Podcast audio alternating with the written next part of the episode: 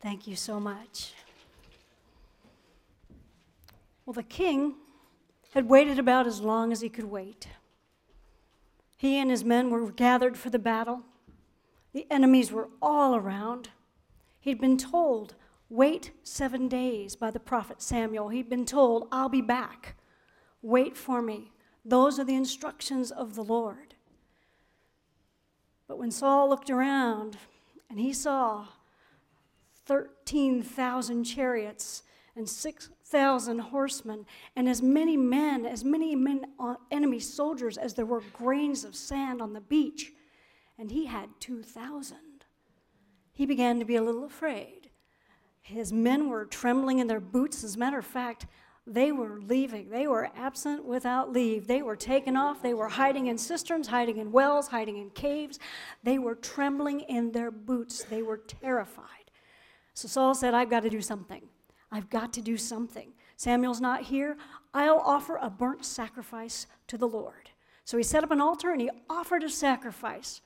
And the only problem with that was he wasn't allowed to do that. He wasn't a priest, only the priestly class were allowed to offer sacrifices. So there he had done it. He wanted to gain the favor of the Lord. He wanted to be sure that when this battle started, the Lord would be with him. And just then, Samuel shows up, and Samuel says, What have you done? What have you done, Saul? You know that was not the Lord's instructions. The Lord was going to see you as the king for the rest of your life, and it was going to be glorious, and now that won't happen. That won't happen. He didn't wait. Saul had exalted himself. He had put himself in a position of deciding what would be the thing to do, even though it was directly opposite of the Lord's instructions. And we know that when we exalt ourselves, we will be humbled. We will be humbled. Zechariah 4 6 reads, Not by might nor by power, but by my spirit, says the Lord of hosts. And you know, this theme runs all through the Bible. It runs all through the Bible. This week, we're going to continue to study the humility principle from Jim Rosie, Rosemergy's book, The Transcendent Life. And that principle is everyone who exalts himself will be humbled, but he who humbles himself will be exalted. King Saul could see that things weren't going as well as the troops were leaving. He made that sacrifice to please God and hopefully to gain the support of his armies because if they saw him making a sacrifice, then they'd say, oh, it's okay, that's what you do. And, and then the Lord is going to look on us with favor. He knew that he'd be saved from his enemies if only God would look on him with favor. But it didn't have the desired effect. And there are two reasons for that. First, Samuel's instructions to Saul were follow the Lord and serve him faithfully. That's what he was told to do. That's all he had to do was wait for Samuel to show up. That, those were the instructions. But he became fearful and he needed to try to please God, to gain God's favor. One of the problem with that is he already had God's favor. God was the one who chose Saul to be king in the first place. He had God's favor. There's nothing that he needed to do, nor nothing that we ever need to do to gain God's favor. We already are God's beloved, every one of us. God was already pleased. Do we get that? No matter what we've done or don't do, God loves us. Because it's God's nature to love. That's what God is. And that's what God does. There's nothing we need to do, there are no conditions on God's love for you.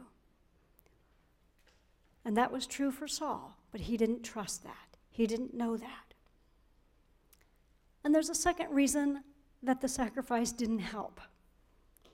And to get to there, we go beyond the, the literal level of the story to the metaphysical meaning of the story. According to this law of mind action, Okay, and that's one of the laws. That's one of the basic spiritual principles that the universe operates with. The law of mind action thoughts held in kind produce after their own kind. According to the law of mind action, whatever outpictured, whatever happened there in Saul's battle scene, that would be a, a reflection of the consciousness that he was holding in mind. Okay? So if he had had a perfect faith, if he had stood there and said, I know Samuel will be back, it will be okay, everything's going to be fine, God's got this, then that's the way it would have been. But instead, he cowered in fear. He lost his faith. He wasn't sure. He didn't think the armies were going to be as strong enough to do it. So he outpictured a reflection of his consciousness was a very fearful place. The men kept running. It wasn't working. The sacrifice didn't work. Sacrifice wasn't called for. So, whatever we hold in mind out pictures in our lives. And if we have perfect faith and we follow our inner guidance, everything works out because we expect it to. If we turn around and act fearfully, we get fearful results. Now, it's not cause and effect directly, it's a whole vibrational thing. It's everything all put together. It's more than our minds can calculate. So let's, let's try not to get to that place where we're saying, if I do this, then that's going to happen. Because it's not that simple. It'd be nice if it was. Well, maybe not. Maybe not. Maybe that wouldn't be a blessing. Because sometimes we do some things that we don't want to have direct consequences thereof. Okay. So, from a consciousness of fear, one never has authentic power. One never has authentic power. From a consciousness of personal fear and separation, what we get is we get to bargaining with God, we get to trying to get God to give us favor. But from a consciousness of love and oneness, and a consciousness of unconditional love of God, we know we're one with the one. We get it. We know that. We know the unconditional love of God that is at the core of our being, the very core of our being. When we give unconditional love, that's the energy that comes back to us. That's just the way it is. That's the way it happens. Thoughts held in mind produce after their own kind. Over and again in the Old Testament, we see stories of the Hebrew people being told to obey God, and then they do something else. They get some other mind, they get afraid, and they do something else. And they're not the only ones. They weren't the only ones. I think that may be true for some of us today. But the theme, the theme of the Old Testament that we see is disobey God and you are cursed, obey God and you are blessed. In other words, follow the Lord and serve Him faithfully. Acting from personal power, from might, was really disobeying God for Saul. Whereas acting from oneness with Spirit is being portrayed in the Old Testament as obeying God.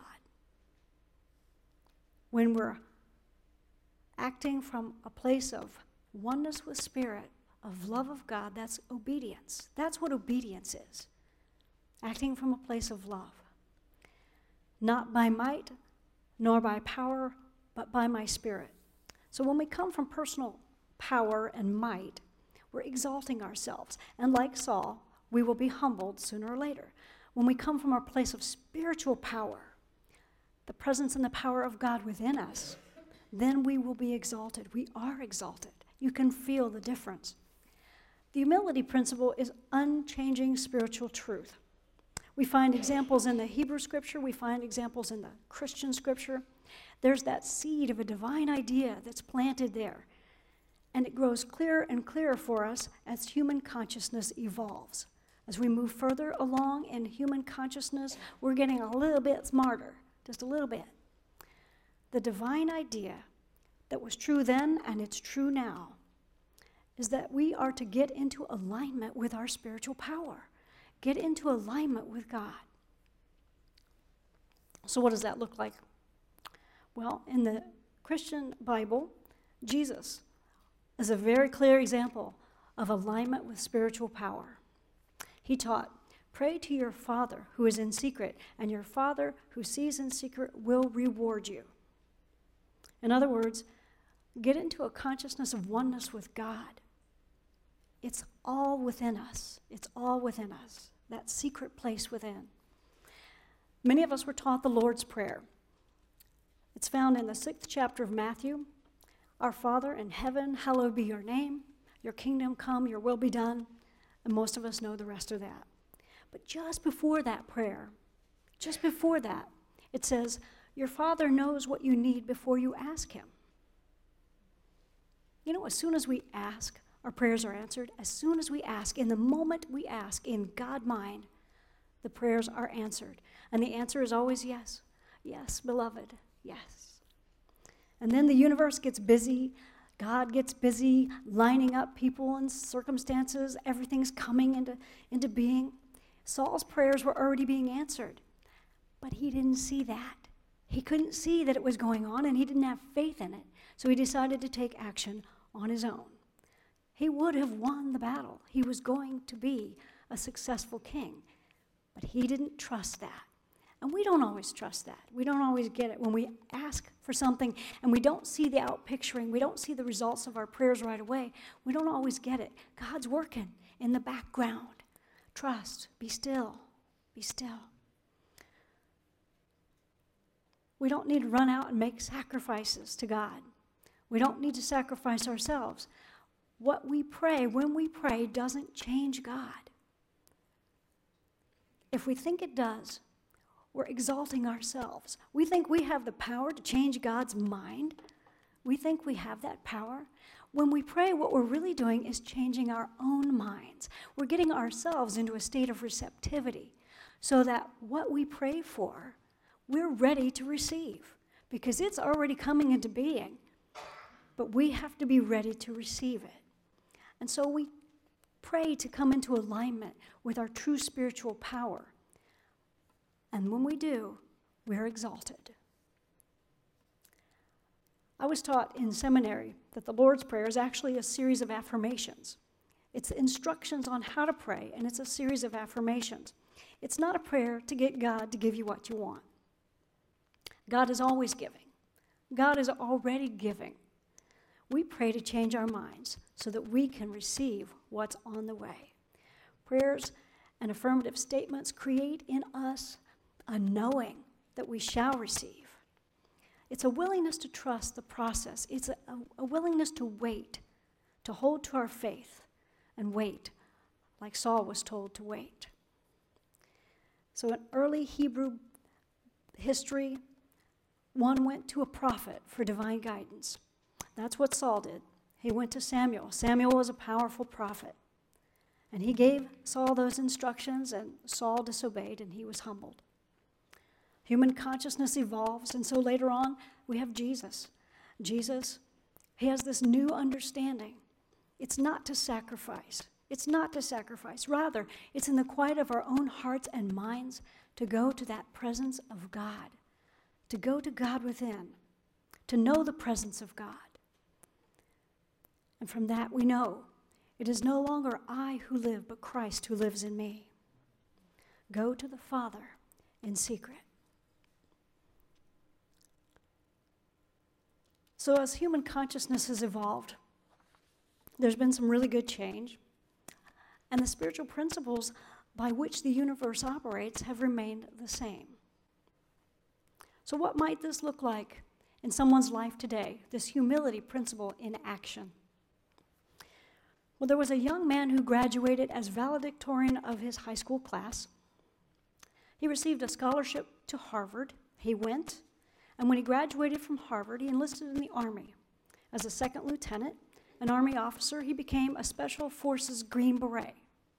He served in secret, top secret operations in Vietnam and in Laos.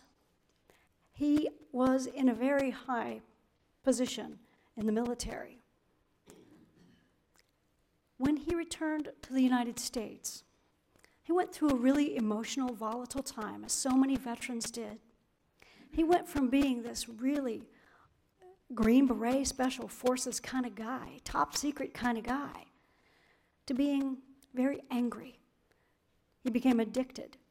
He suffered a lot of stress. He was just chronically mad. He wasn't happy. He wandered around basically for about five years in a state of misery.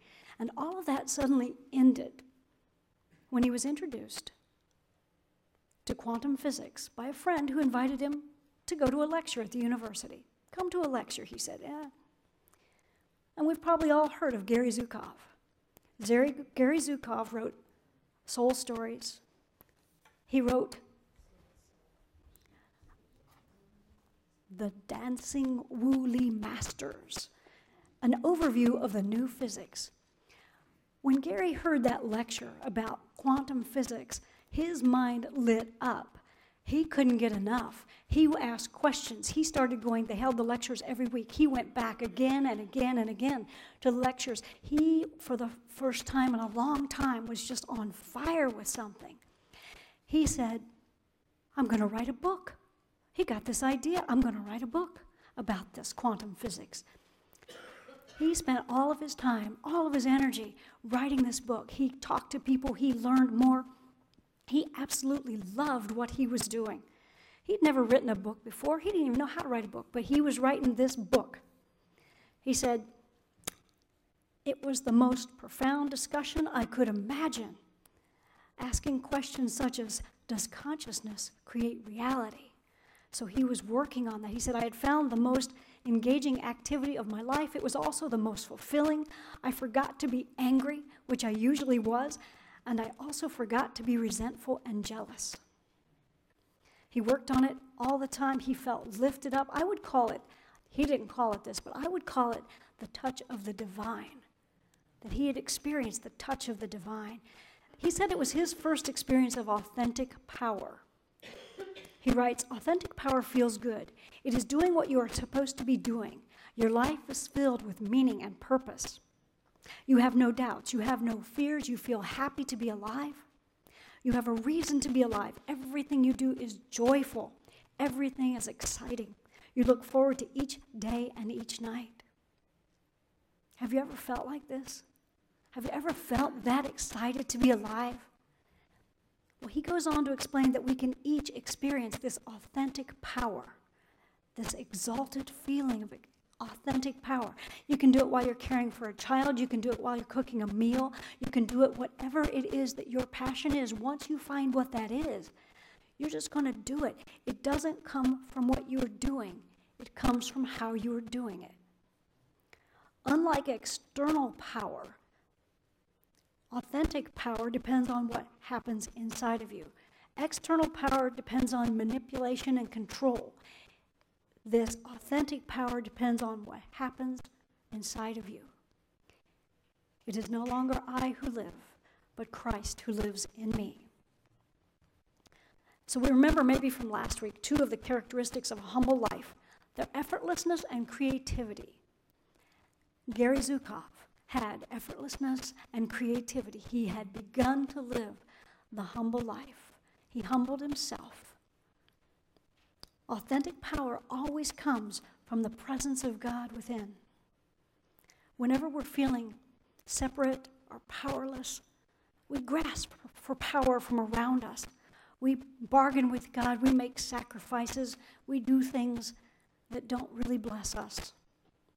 But when we're conscious of our oneness with God, we're exalted. Our personality is aligned with Spirit. We know that authentic power our true power because it's the power of creativity, of harmony, of cooperation. It's the power of sharing. It's the power of what he calls reverence for life. Reverence for life with a capital L. Authentic power always comes from that presence of God within us. Zukav tells us we are spiritual beings. We have always been spiritual beings, and we will always be spiritual beings. The difference is now we're becoming aware of ourselves as spiritual beings, and that is making all the difference. That's making all the difference. Because with awareness, we have choice. We have choice. Those seeds of consciousness were planted back in the Old Testament days, and they are growing. These seeds are growing within every one of us now. We're getting it like never before. From the Hebrew Bible, Zechariah 4 6, not by might, nor by power, but by my spirit, says the Lord of hosts. That's the seed. The Christian Bible, Paul in Galatians 2.20 said, It is no longer I, but Christ who lives in me. And Gary Zukav now says, if you are fully aligned with your soul, it will be your pleasure, your joy, to always move toward cooperation, toward sharing, toward reverence for life alignment with that Christ within, the presence of God that's within us. So this week I invite you to consider the idea. Consider the idea of forming a partnership with God.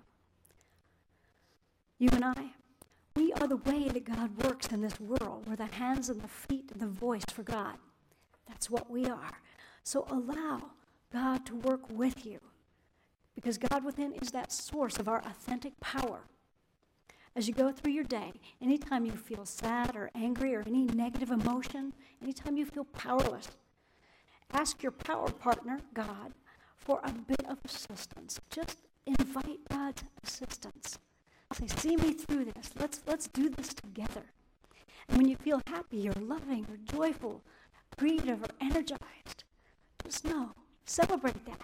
Celebrate with your power partner because you and God are doing it together. Give thanks for that relationship with God. God is always calling us, always inviting us into relationship, always inviting us to be one with the one. Your true power comes from the presence of God within you. That's where it is. Saul, well, he backed up a little and he rejoined his son Jonathan. They won that battle. But he didn't remain king very long because that personal power, that ex- exaltation of his personality continued. And he got, well, you'd have to read the story. You have to read the story. It's uh, 1 Samuel chapter 13. It goes from there. I'm not going to read that story. I'm not going to read that story. But he tried to live by might, and let's just say he was humble. He was humble. As you remember to live not by might, but by spirit, may you be lifted up. May we all be lifted up. May we lift up each other as we feel that touch of the divine. Blessings, and I thank you.